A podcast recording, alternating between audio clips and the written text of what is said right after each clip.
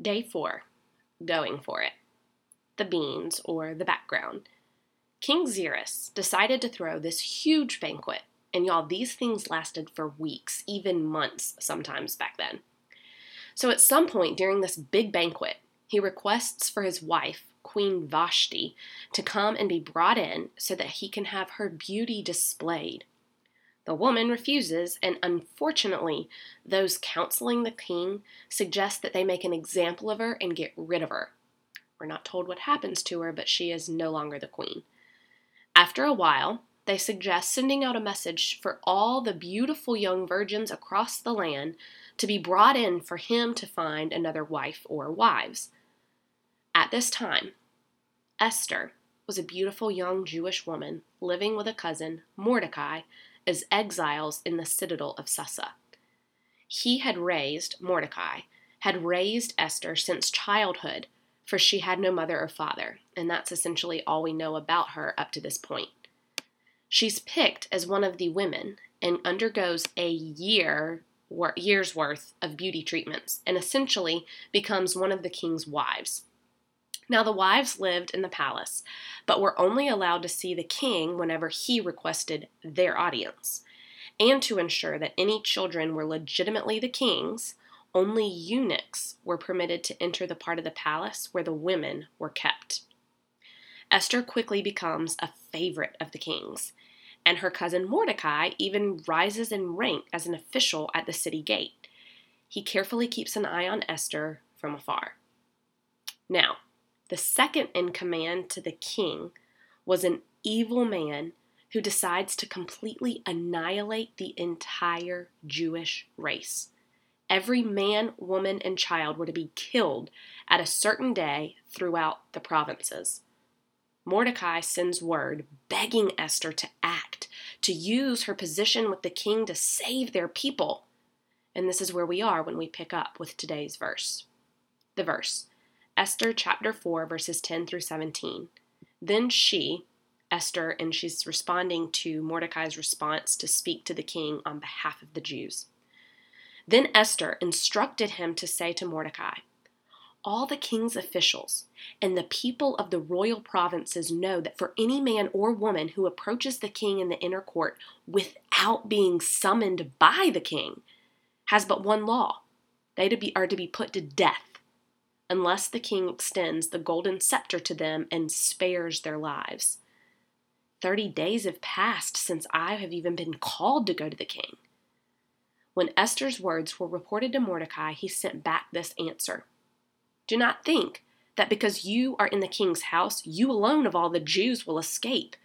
For if you remain silent at this time, relief and deliverance, they're coming for the Jews. It's going to arise from another place, but you, you and your father's family will perish. And who knows but that you have come to your royal position for such a time as this? Then Esther sent this reply to Mordecai Go, gather together all the Jews who are in Susa and fast for me. Do not eat or drink for three days, night or day. I and my attendants will fast as you do.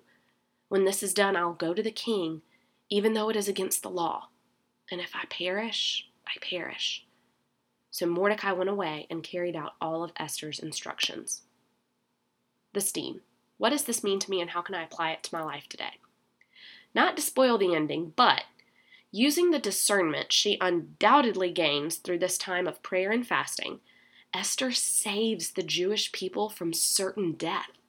But trust me, y'all, this is an amazing story. You've really got to read it in its entirety. But I love the part of the verse where Mordecai says, You came to your position for such a time as this.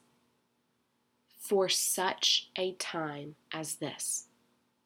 Friend, God positions you in certain places for bigger purposes than you can begin to fathom.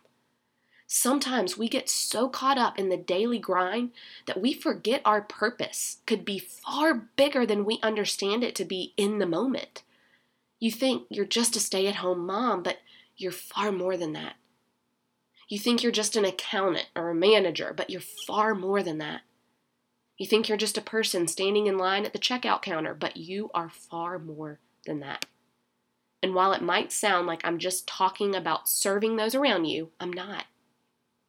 God places big dreams and plans and ambitions in our hearts, but we allow the daily grind or the perceived notion that we're just a mom right now, we allow that to hold us back, to stop us from pursuing these goals. Y'all, while I am still a huge work in progress, I am moving if I had listened to the voices telling me I'm just a mom, I'm just a teacher, I'm just some small church's youth director with no formal theology, theological training, y'all, I never would have dreamed of the Phil, and you wouldn't be reading or listening to this right now. What is your next year's self hoping that you'll do today? What is your tomorrow self hoping you'll have had the courage to do? Is it starting that nutrition program and actually sticking to it this time? Is it quitting your job and going back to school or changing your career path? Is it having that super hard but needed conversation with an old friend to reconcile the friendship?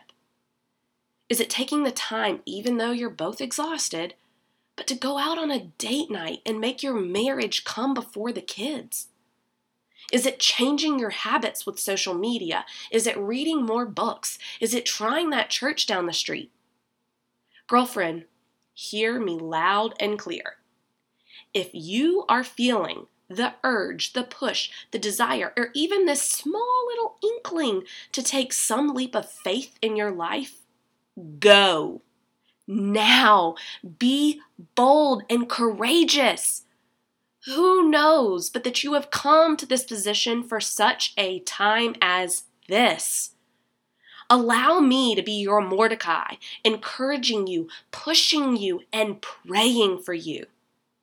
If nothing is coming to mind right now, then, girlfriend, your leap of faith is to sit down and think about what you want your life to look like. Start dreaming about what your leap of faith could be. And for the rest of you who already are contemplating something like this, no matter what your leap of faith is, please know I'm praying for you. I am praying boldly that God would move and shake and get you going. I would love nothing more than to be able to pray specifically for you by name and situation.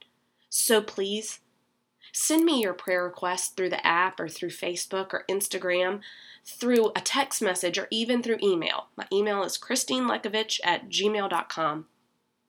Just know that I'm praying for you already.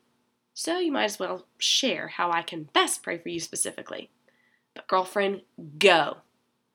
Get up and go.